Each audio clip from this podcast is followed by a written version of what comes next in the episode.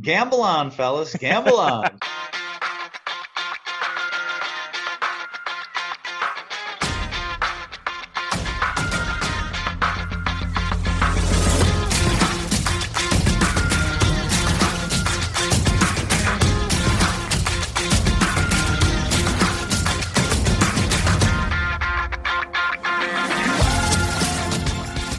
Welcome again to Gamble On, the weekly gambling podcast presented by USBets.com. I'm Eric Raskin, USBets managing editor and media director, and I'm joined by our senior analyst, Pulitzer Prize finalist, John Brennan.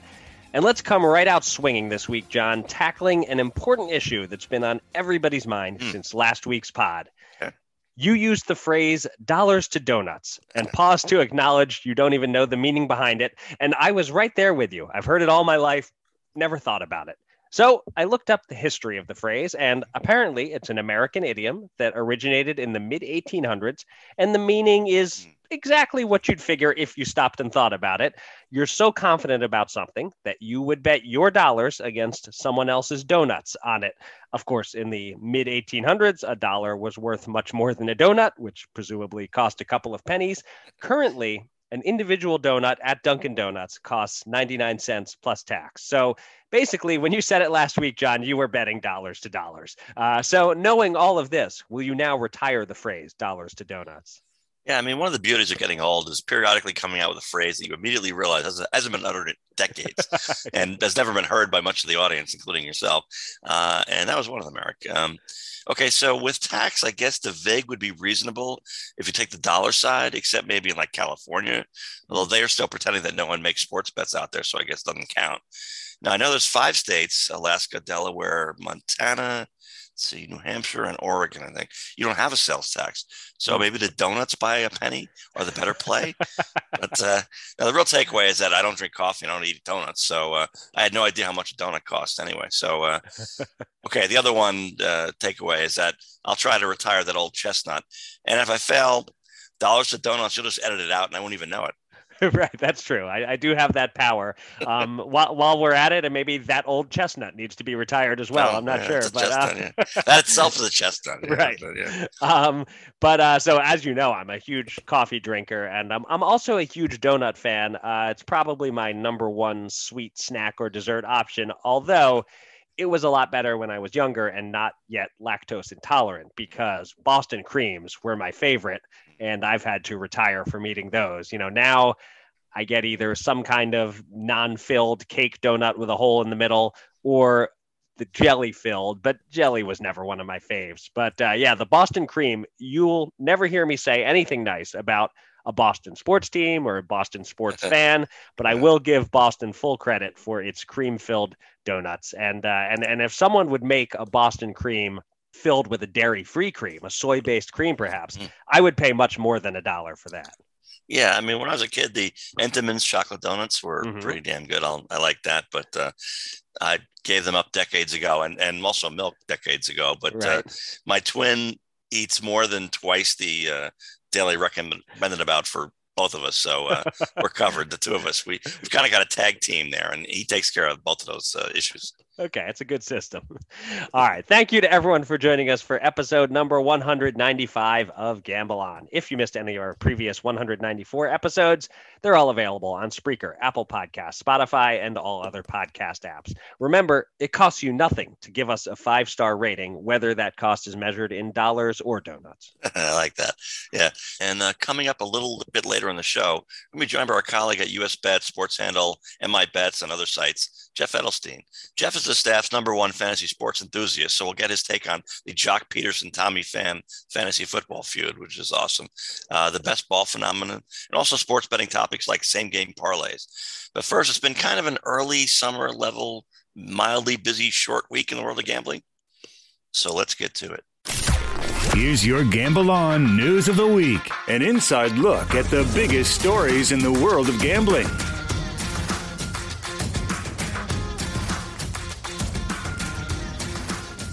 Let's kick off the news section with a big development out of Canada impacting the U.S. sports betting scene.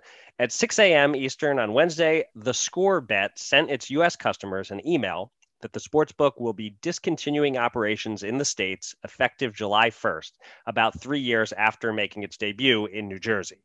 The Score is a Canadian company that had a very popular sports scores and information app long before it got involved in sports betting. And eight months ago, Penn National Gaming acquired the Score. So while this might sound on the surface like the company admitting defeat in the US with its The Score Bet sportsbook, according to the folks in charge, it's just a reallocation of resources as Penn focuses on its Barstool sportsbook brand in the US while the score bet is allowed to focus on growth in Canada, where it's off to a tremendous start. So Penn and the score are spinning this as an entirely positive development. Uh, some quick facts here. Uh, the score is currently available in four states New Jersey, Colorado, Iowa, and Indiana. June 15th is the cutoff for customer deposits in those states. And then the app, as I mentioned already, will be shut down on July 1st. As of now, it does not appear it'll be possible for the ScoreBet customers to simply transfer their funds to Barstool.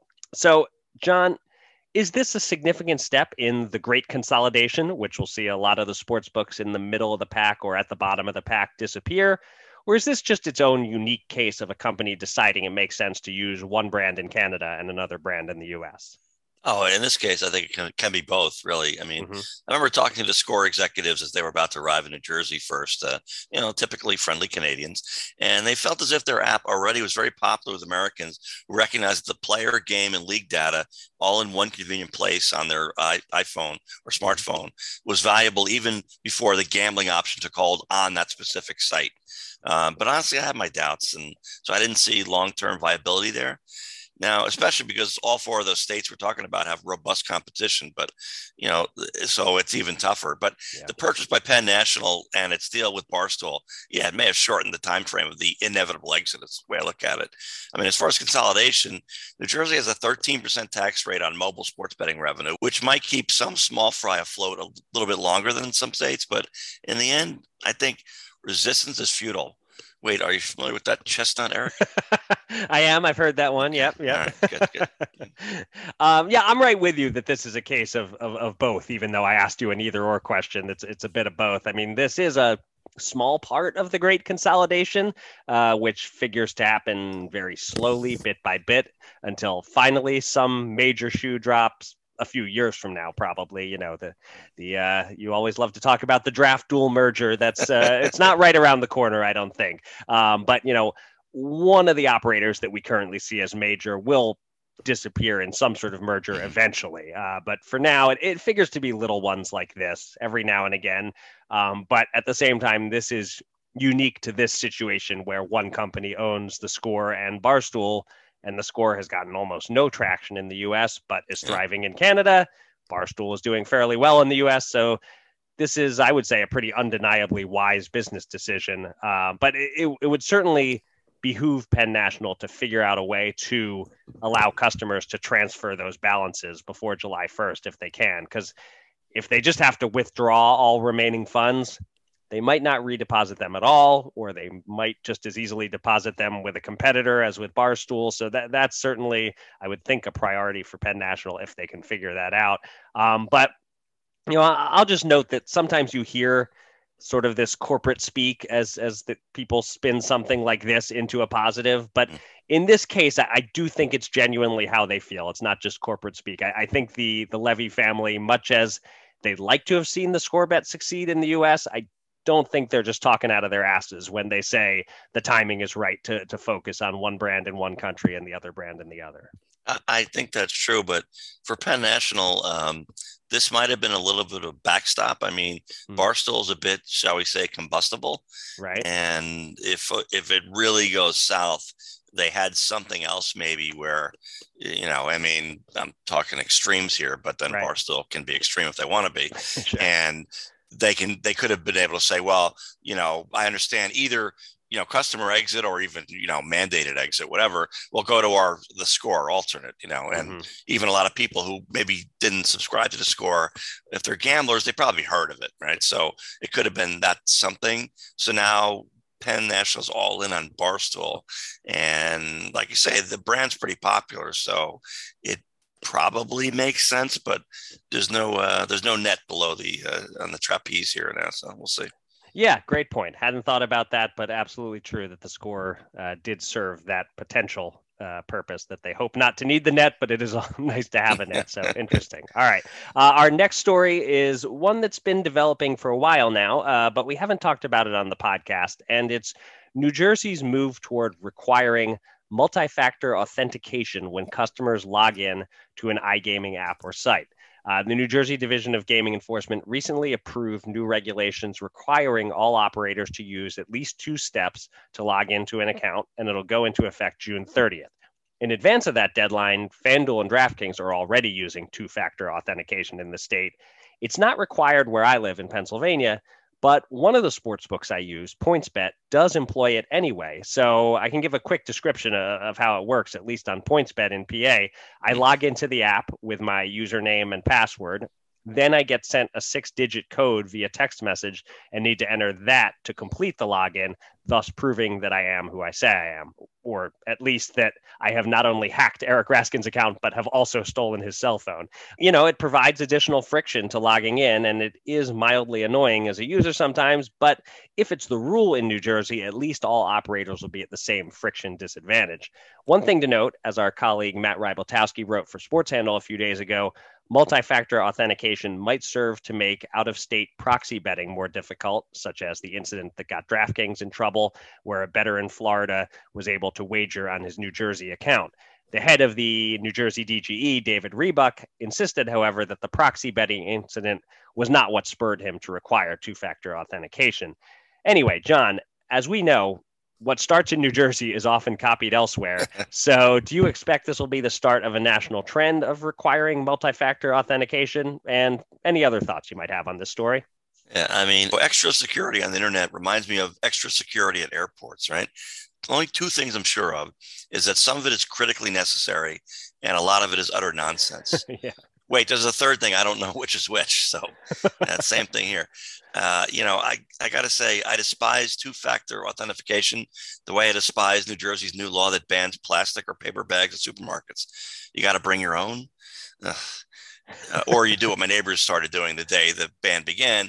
Once you check out a small order, you put the stuff back into that little gray basket they give you, and then you walk out with the basket too. That's uh, that's New Jersey improvisation there. Very, very clever. But um, now, no plastic bags is much better for the environment. We should have done this 50 years ago, obviously. An extra ID for your you know smartphone clearly provides a better bit of security in some fashion, I suppose.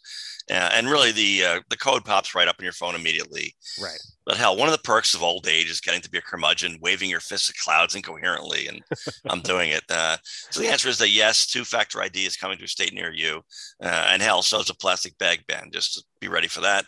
Uh, I mean, between online casino gaming, sports betting, fixed odds on horse racing, esports betting legalization, and the bag ban, I feel like I'm living in the future here. I really do.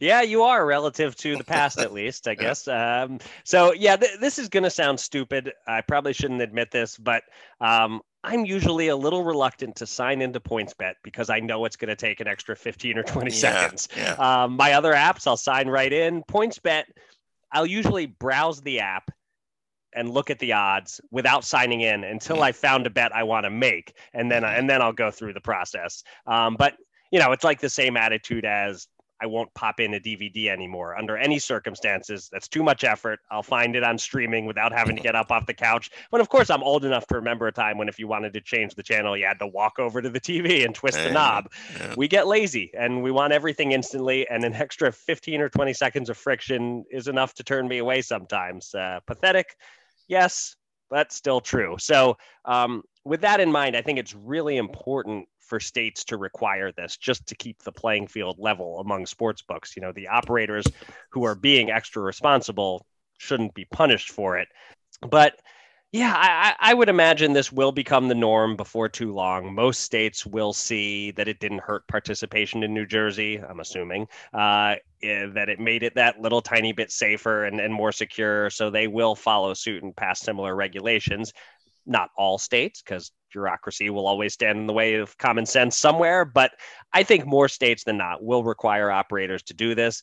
And it's a good thing in general. Like if you want to make a deposit, I, I feel there should always be at least a couple of trip wires so that people have time to think it through before just tapping one button and making a deposit. My only caveat is this None of the authentication steps should involve identifying stop signs in pictures to prove I'm not a Oh, robot. God. That I've had enough of for one lifetime. Yeah, it's brutal. I, you know, Rebuck told us this at the uh, Seton Hall Law School Gaming Boot Camp in Newark a couple of weeks ago, and then I realized I hadn't been on. He actually praised FanDuel for being the first to have it. I Uh-huh. think FanDuel might be my only app on my iPhone for sports betting, and I haven't logged into it since this happened. Um, like I'm the ultimate casual, like you say, the convenience and like you know what, I don't bet very often anyway, and so I don't want to bother.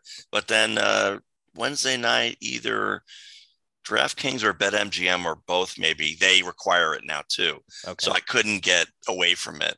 And uh, so I'm okay with it because, um, first of all, I have a smartphone, not a flip up, as many of you might expect. good And progress. so um, the the code comes out. That's really convenient. But the Uh-huh. other option is an email.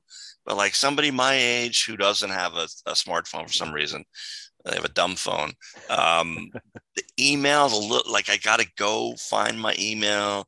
I gotta maybe I write it down and then I gotta come back. Like if you're that casual, I mean the good news for the books is that if you're that casual, you ain't betting much money. That's for damn sure. So Right. they don't really need your money. But uh, like I said, if I knew for sure this was really important for you know your economic safety, then I think it's great. But I don't know if it is. But maybe it is.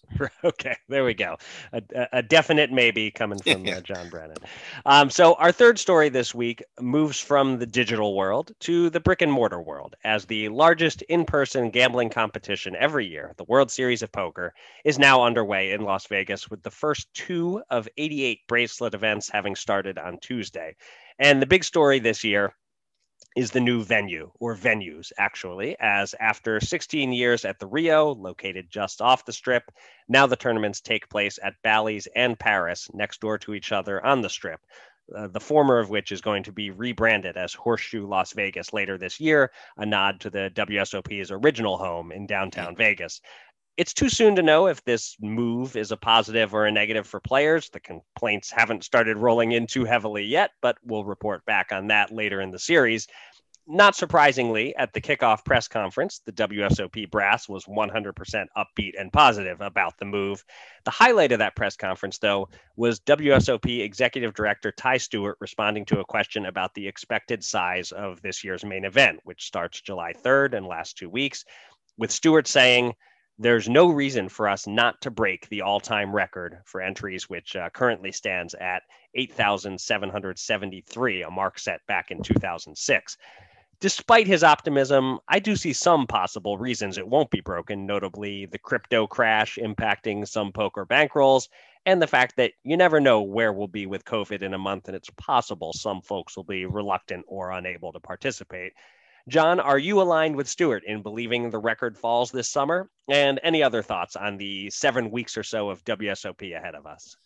I think for the vast majority of Americans, COVID is over. Even if even if it isn't over, to, Right. for them, it's over. Um, plus, we're talking about gamblers, right? There was twenty grand on one hand on a hunch, but a few extra hospital cases going to make them afraid. I mean, sure, if a player's health is poor, they weren't going to go anyway, so Right. it's not going to matter what uh, the the trends are. So, and and rightly so, they shouldn't go. But that's otherwise, I think not so much. Um, I'm glad you mentioned crypto, though. Now, I would watch a, an event on TV where a bunch of poker pros would say at least five hundred thousand dollars each in crypto. Just sit there and watch the stock market ticker live as their stack rises and falls, right? As dramatically as a bunch of seven card showdowns. They don't have to do anything; they just sit there and watch, and you see their faces, you know, rise and fall. You know, occasionally we'll offer a moment where they can fold or add to their stack, right? So, and after the full hour or two hours, whatever the TV programming decides, uh, maybe the winner tripled his money, or maybe the guy who folded five minutes in loses the least, so he's the wins the bracelet. I'd watch that. All right. Well, that makes one of us. I don't think I can sit through that particular show. Um, but uh, I- I'm taking the under on the record being broken for the main event, but not by much. I guess it'll be somewhere right around 8,000 players. There is a lot of pent up demand, surely. But without easy access to online poker in most states still, and without the WSOP airing on ESPN anymore, you know, it, Yeah. it's on streaming and it's on the Yeah. CBS Sports cable network that it's not nearly as prominent as ESPN it just kind of feels like the game isn't finding as many new players at, at the mm-hmm. moment. It's not really in a growth mode, at least in the US, from what I can tell. Plus, maybe the biggest factor is is that the cost of living is high right now, inflation and all that. I, I just don't think enough of those on the fence recreational players are going to decide what the hell? Yeah, I'm going to go to Vegas and pay the 10 grand to enter and get flights and hotel and all that. So I'm guessing like 8,000, which is still a great turnout, but but not a new record. Um, a few other notes as we record this on Thursday morning. We have our first bracelet winner of the series, the $500 buy in casino employees event, which always kicks off the series. Oh. Uh, that ended uh, in the wee hours of the morning, was won by Katie Kopp, a dealer from Cleveland who turned her $500 into a little over 65000 uh-huh. um, Also, I see a whole new set of chips are being used this year, um, and they seem to have a high approval rating, and people noting they're not as slippery as past chips. So mm. that's good. And uh, I scrolled poker Twitter before we recorded, and the most important update from the WSOP so far comes from Phil Hellmuth, the man behind the opening uh, few mm-hmm. seconds of our podcast. He noted on Twitter, "quote I'm skipping WSOP event number two today. I have traveler's diarrhea from weekend in Mexico. Just thought you'd want to know about that, John. Yeah, I, uh, I, I don't want to say I can relate, but I can almost. relate. okay. It's time to welcome a special guest from the world of gambling. Let's get to the Gamble On interview.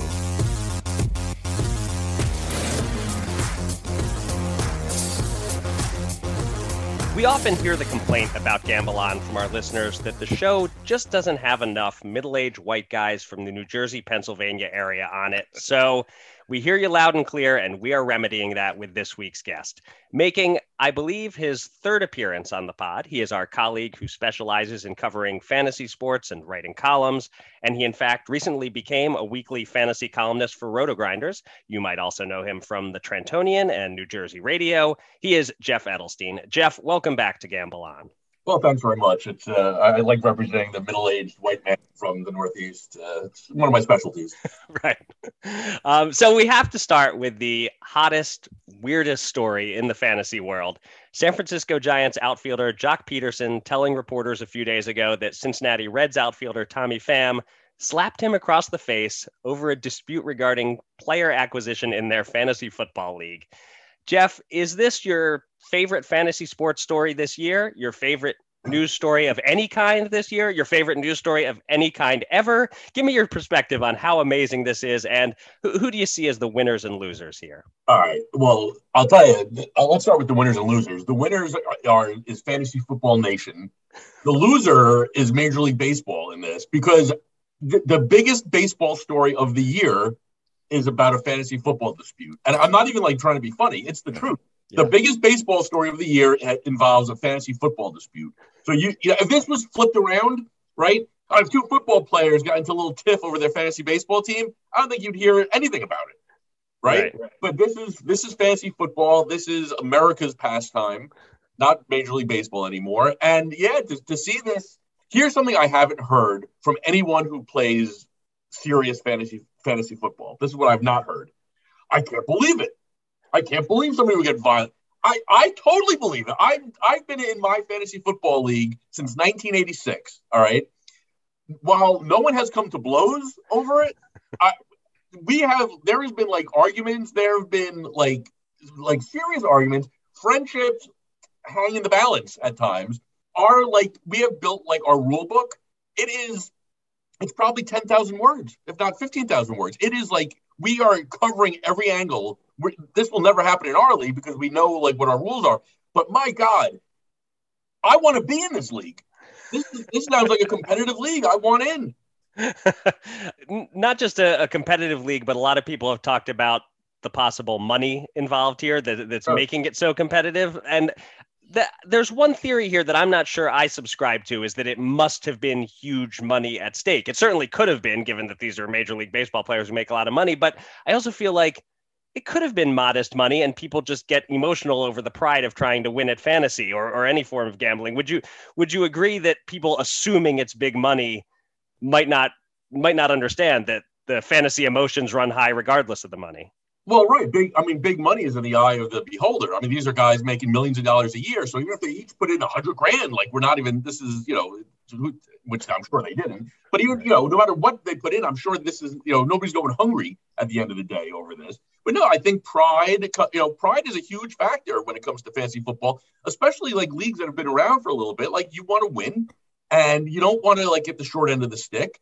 And if you feel like somebody's like putzing around with the rules, like I've been there before, I know that feeling. It's anger, you know. And, and you know, it looks like Joc, you know, he he's not afraid to throw a few, uh, you know, gifts around and you know, you know, trash talk a little bit.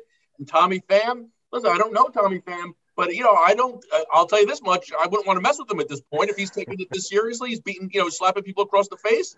I don't know. This is. uh again, I want to be in this league. It sounds like a great league. At the risk of potentially getting slapped, you want to be in this league?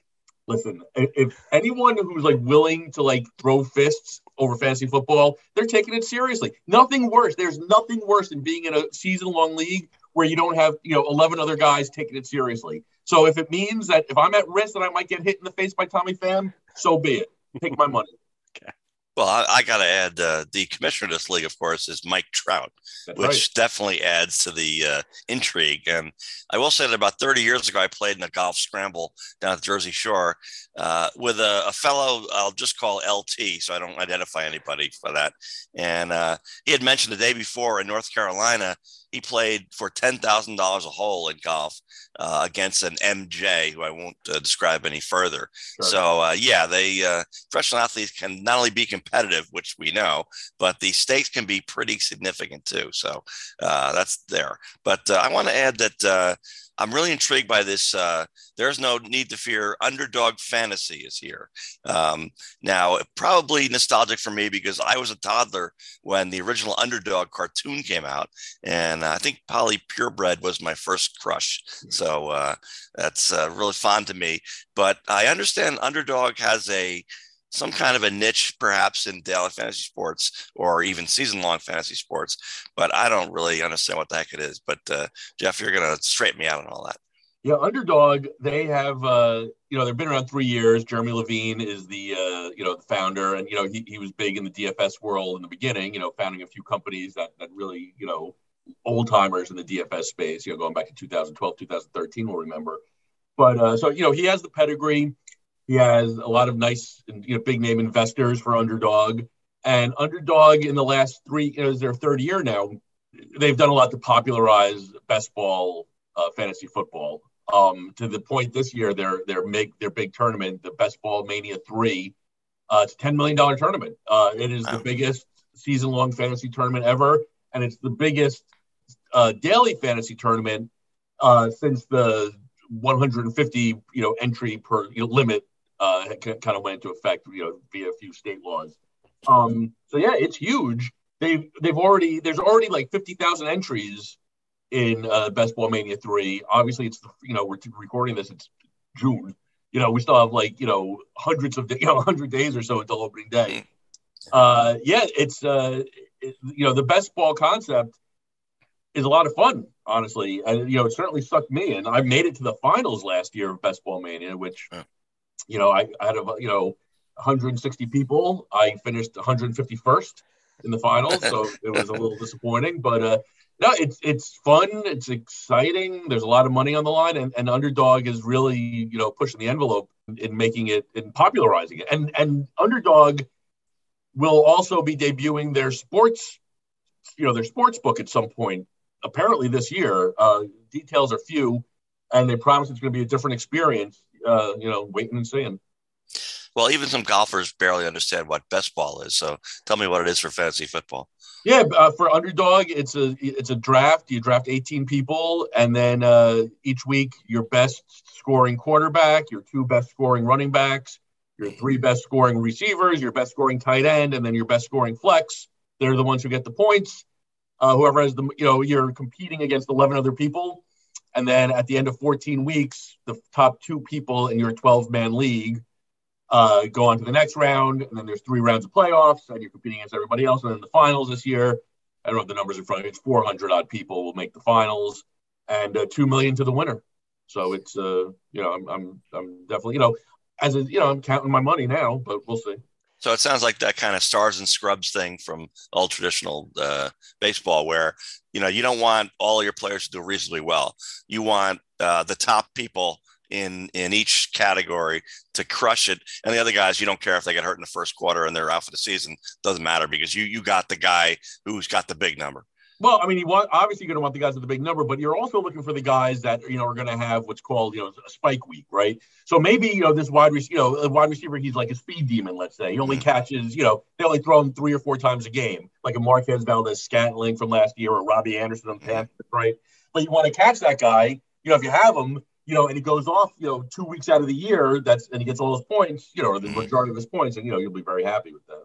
And I've never played it. So just to clarify one thing. So during the regular fantasy season, before you reach the playoffs, you're just within your league against, so you'll never have player overlaps against your opponent because everyone drafted someone. But then once you reach the playoffs, you, you're up against other teams that may have some of the same guys as you. Is that right? Exactly. And so when you're drafting, you know, you're you're drafting with an eye towards week 17 really which is with finals week right and saying well you know you, and a lot of people start building their teams around like certain matchups for about week 17 you know trying to predict what's going to happen week 17 on june 1st is a, probably a fool's errand but i mean you know you want to set yourself up you know in, in, in a way that you know if you manage to be lucky and smart enough to land into the finals that you, you give yourself you know a fighting shot to, to get out of it uh, but honestly, though, the, the, the best ball mania is twenty five dollars an entry. They also they're running what they call the puppy, which is the same concept, but it's five dollars an entry.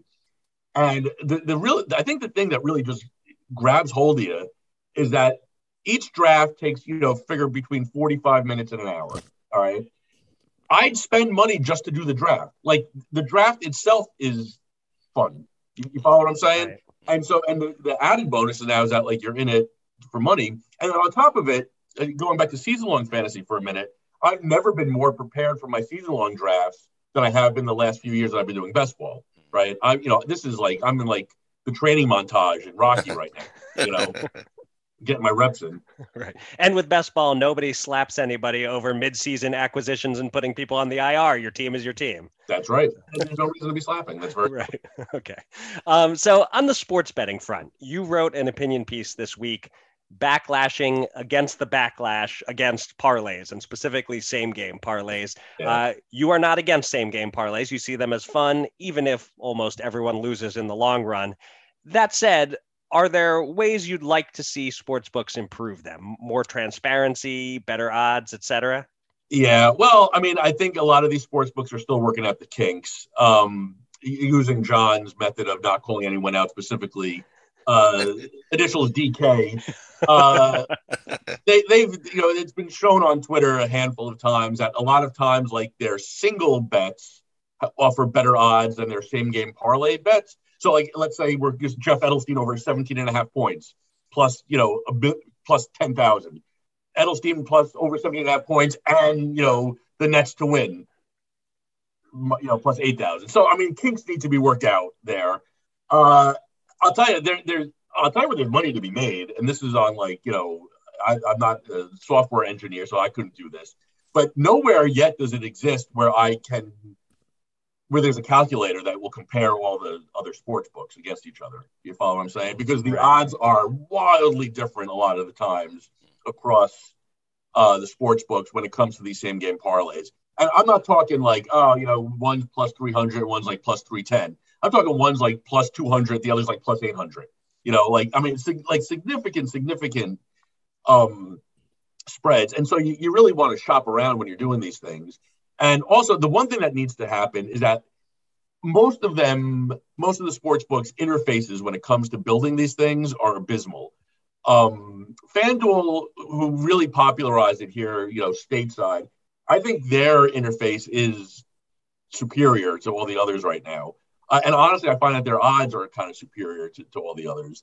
Um, the one thing that I guess I would like to see a little different, I mean, this isn't going to happen, um, is that I, I, just wish the sports books could be, I want to say more upfront with the fact that you're not going to win. But they give you the odds. Like they tell you, I mean, listen, you don't have to be a brain surgeon or a mathematician or the plus 8,000 is not good odds. Like the chances of you winning are pretty slim, you know? And so I, I guess in a way, when sports books are advertising to people about this, it does feel a little like icky, knowing that like, yeah, you're you're you're almost certainly going to lose.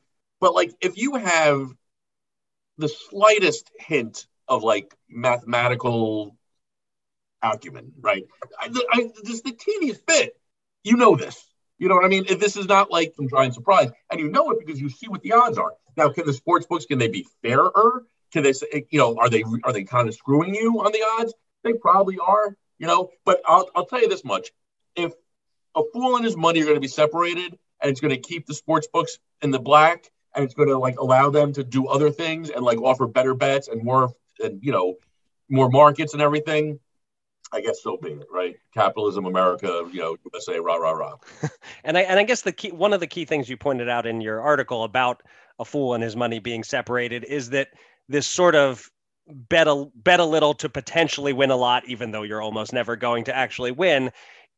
You you won't go broke quickly typically with that concept. If you deposit 500 bucks on a site and you're making some same game parlay that pays 50 to 1, you're probably not putting $500 at 50 to 1 you're probably putting 10 bucks at 50 to 1 so it, it, seems to in a way maybe encourage responsible gambling by the fact that it encourages you to bet a little to win a lot at least. Yeah i mean it, it, i guess that's one way to look at it right? And that yeah i mean there's a lot of joy to be had. You know if i'm going to watch a basketball game or a football game like i could take five bucks and correlate you know five or six picks and have you know probably a few hours worth of entertainment for my five dollars with you know with the uh, opportunity to win a lot of money. Um, whereas if i'm trying to like you know you know let's say i'm going to at plus 2000 at five bucks right? So I, I, could you know or i could bet a hundred dollars like on you know on, uh, straight on the game. But like I, I don't know. I, I there, there's something about like the put a little down to win a lot and to do that repeatedly it doesn't seem like such a horrible thing you know, I don't know. I, I know a lot of people are against them. I know a lot of people don't like the way that the sports books are pushing them. But listen, this this is America. This is capitalism. I, you know, I feel like I do. I need to put on a, a red hat here.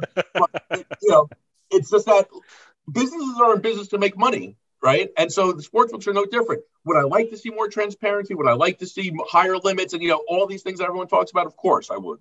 But at the you know when it comes to single game parlay, same game parlay, listen, if if they're going to offer them and they're going to offer me, you know, odds, and I know that I'm not getting true odds, but like they're still big odds, and it's five bucks, and it's a few hours of fun. I, I can't have a problem with it. Yeah, I mean, I kind of made my peace with this, even though I'm not a uh, a fan of parlays and all that. But um, you know, my mantra of the lottery is a tax on people who are bad at math. It stands, but also I, I think that there are a lot of people we all know people in our family friends you know neighbors whatever they play 20 50 100 dollars a week on a lottery which to me seems incredibly joyless because you get the ticket and you know if you're at the liquor store not that i've ever been to one but you know from what i understand they have them there too. Yeah. and then you know you see them scratching off feverishly and then uh, i lost again. Like it's nothing. Like if you're going to blow 100 bucks a week on a lottery which i don't recommend then you can instead put that into parlays and then you you have an illusion of control right? You you choose the games and or you choose the players in a single game parlay and uh, then you watch it. It seems much more entertaining to me i don't think you're going to win any more money in the end but at least you get something out of it i think so yeah that's why that's why i say i made my peace with it but uh, i want to ask you one thing too jeff about um, I go back to 80, 1984 with fantasy baseball, and I'm amazed I didn't even realize fantasy football was around in 1986, as far as you go back. But um, I'm surprised that no other sport that I know of has really gotten to those levels. I mean, uh, fantasy baseball or rotisserie league baseball, like I have, that's going to last until us old farts die out. Fantasy football will be around forever. And, you know, I'm in a fantasy golf pool that I try not to mention very often. I'm not proud of it either. But um, I, is there anything that's next? I mean, isn't there an NBA fantasy league oh, option? League. Or how about um, Premier League soccer is getting bigger and bigger? But like, I don't hear about uh, any growing wave uh, of other sports where younger people perhaps are playing fantasy on that level. Do you hear about that, or is there anything uh, that might happen in the near future? as far as season long fantasy, I, I don't think so. I think football is unique in that it's you know it's weekly, it's four months out of the year, um, and it's like you know it's America's game really at this point, and it's I don't know F- football I think has is uniquely suited towards season long. Baseball, basketball, hockey, it's every day. It becomes like a little bit of a grind. And if you're, you know, as a, I used to play fantasy, season long fantasy baseball, you know, third week of April, your team might be out of it, and you, now you're faced down with six months of having to set lineups and do waivers and rosters. No one wants to deal with it. You know, football again, it, it's uniquely suited. And again, with with sport, with the rise and legality of sports betting, and as well as daily fantasy sports, the idea of like, you know, parking money, uh, you know, for months at a time in an effort to win a season-long fantasy league, I just it's rough. I guess golf maybe could happen you know, it, you know, it has like that. It's like that once a week thing where you only have to set the lineup once a week. But I, I think you know, between daily fantasy golf and you know, sports betting, I think that's kind of takes you know sucks a lot of the air out of the room. Um, I'm kind of surprised that daily that that season long fantasy has not cratered a little bit uh, in, in recent years. But it's just I think it's just one of those things. It's just fun, you know, and and so many leagues are um they're set. And like I, I know like already in, in my league that I've been in since 86, you know, there's already like we joke, haha, but we're not joking, like our sons are gonna take our spots when we like, you know, shuffle off. Like, you know, there's there's tradition involved as well. Um, so I don't know. I I, I, I I'm hard pressed to see another sport coming anywhere near uh, the, the season long popularity of football. Yeah, well, I think baseball does pretty well. Uh, in my league, in the last twenty plus years, the only two owners who have left um, have left this mortal coil. That's how they left. So right. that's a pretty loyal group. But uh, again, I don't think that's going to happen with other sports, and not sure why. But uh, hey, things change, and uh, those of us remaining, we're uh, still uh, standing tall. Very good. All right. Well, thanks so much for uh, coming on the podcast again, Jeff. Always a pleasure talking to you. I feel no inclination whatsoever to slap you right now, so I'd call that a successful appearance. And uh, I'm sure we'll have you back on again soon. Thanks for taking the time. You got to take care, guys. All right. Thanks, Jeff. Two men. Two men. Ten thousand dollars. Will they run it up or blow it all? It's time to check in on the Gamble On bankroll.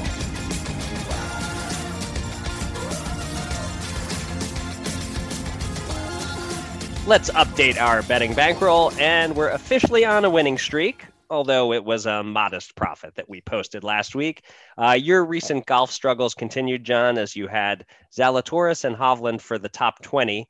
Zalatoris missed the cut. Hovland finished, long pause, 21st just missing. So we lost $50, $55 a piece on those. Um, but you nearly made it all back with the New Jersey Generals covering. They're proving to be something of a juggernaut. Uh, that won $100. Meanwhile, my adjusted line on the Warriors minus eight and a half in game five against Dallas was a narrow winner. Uh, they clinched a spot in the finals with a 10 point victory. So that got us $125 in profit. Uh, unfortunately, while my individual game and, and prop NBA bets have been solid, my futures were a disaster this year. Uh, you'll recall I had the Warriors to win the Pacific Division during the regular season and the Suns to win the Western Conference in the playoffs. I got those completely reversed. Uh, and now my bet on the Miami Heat to win the East has gone down in flames. That cost us $60 and we're left with the Celtics representing the field in your preseason bet there. So we've still got that sweat going. Uh, all told, we won $55 this week. We're now down $3,447. We have $920 on hold in futures bets. That leaves us with $5,633 available to bet with this week. And I'm up first. And I'm going to do two mini bets on game one of the NBA Finals tonight. The Warriors are favored by three and a half or four points at home, depending on the book. They haven't lost at home yet all postseason. And I don't think they're losing this one against a Celtics team that's still recovering from a draining seven game series against Miami. I do think the Celtics can win the series, certainly, and, and your the field bet has a chance of cashing, but I think game one is a tough one for them, especially with every player on that team competing in the NBA finals for the first time. The spotlight might get to them just a little bit. So this is sort of a tiny hedge against your Celtics bet, but of course we can still win both bets or lose both bets. It's not a full hedge. I like the Warriors to cover minus three and a half tonight. Let's bet $55 to win 50 on that. And then a player prop. Grant Williams' line is over under seven and a half points. In two games against Golden State this year, he scored four and five. And I heard some analysis from someone who knows a lot more about basketball than I do saying this is a bad matchup for him. He won't stay on the floor much in this series. He averaged 29 minutes and seven points per game in the Miami series, but he won't be as useful here for whatever matchup based reasons. So let's go $55 to win 50 under seven and a half points tonight for Grant Williams. All right. And uh, yes, uh, Viktor Hovland missed a six foot par putt on 17 on Sunday. And then high winds sent the field backwards. So Hovland moved up from 24th to 21st while he was playing the 19th hole, basically. Um, but some nobody made a 25 footer on 18 and a mm. semi somebody somehow parred the last three holes, knocking us out of what a would have been a partial chop of three players at 20th and, and a modest win for me, but uh, it happens. Anyway, there's a great golf event this week in Ohio. It's Jack Nicklaus's Memorial Tournament. Strong field and the cream of the crop often takes over the top of the board, which doesn't happen often enough in golf, frankly. So now BetMGM is back with my favorite, which is top 20 and no chops. Mm-hmm. Uh, T20th pays in full. And I belatedly realized that uh, bet 50 on two players and splitting is as boring as it gets. So I'm going to try and shake that up. Okay. So give me 100 on Englishman Matthew Fitzpatrick at even money to finish top 20. He could finish top five, actually. And 50 on Irishman Shane Lowry, also at even money. There may be some wind issues this weekend, don't you know? Okay. Uh, for my next bet, I'll go to boxing. I took a week off from it last week, and it's a shame because I was locked in. I hit a four fight parlay that I wow. wish I'd used on the podcast, mm. um, but got to look forward. And there are several excellent fights this weekend. But my favorite bet is actually going a little out past the weekend. Next Tuesday in Japan, a rematch between Naoya Inoue and Nonito Donaire. Inoue won their first fight in the surprising 2019 fight of the year Everyone expected him to destroy the aging Donaire. Instead, it was a thrilling battle and it went the distance with Inoue winning. And Donaire has looked positively revitalized since. And much to my surprise, a repeat of Inoue winning by decision is priced at FanDuel at plus 380. Uh, I thought it would be like plus 150 or plus 200, and that Inoue by KO would be around the same. But uh, no, Inoue by KO is priced pretty short and decision pretty long. That price just jumped right out at me. We can bet a little to win a lot at plus 380. So let's go $40 to win $152 Inoue by decision in that rematch. All right. Now, this is an absolutely ideal week for USFL betting sharp, if, if there are any, uh, which even with my recent prowess, I sadly am not for sure. because at week eight in a 10 week schedule of an 18 league, three teams have clinched playoff berths, including our beloved Philadelphia Stars, and three teams have been eliminated. So an expert would know head coaching tendencies for meaningless games on both sides of the coin, you know, good and bad teams, uh, whose stars are banged up, so you know they won't play and so forth. And I did do a little research. The only marquee game also is my selection. It's a 7 0 Birmingham Stallions playing at home uh, against the 5 2 New Orleans Breakers, who can clinch the final playoff berth with a win. The Stallions can clinch the division title too, but they're liable to do that regardless since they would face eliminated teams in the final two weeks anyway. So the Breakers blew a small lead in the first matchup here and lost 22 13. So they know they can play with the big boys. Now, I couldn't find better than plus three with the Breakers for my 100 unit bet. But if you're a real gambler, you'll keep shopping until you find that extra half point hook. Uh, all right, and that'll do it for this episode of Gamble On. Thanks everybody out there for listening, and thanks again to our guest Jeff Edelstein. You can find me on Twitter at Eric Raskin and John at Bergen Brennan, and follow US Bets at US underscore bets. Go to usbets.com for all the latest news and analysis from the world of gambling, and subscribe to this podcast on Spreaker, Apple Podcast, Spotify, or anywhere else. And with that, John, please take us out. Yeah, so I saw in our company's listing of pending stories the other day about the match and it's mm-hmm. old quarterbacks Tom Brady and Aaron Rodgers against young quarterbacks Pat Mahomes and Josh Allen playing golf. And I moved on. I didn't even know it was Wednesday night until I channel surfed. Uh, Google it, kids, uh, into it. I, I, think it was the fourth hole at the green. I'm sorry, I, I just I can't.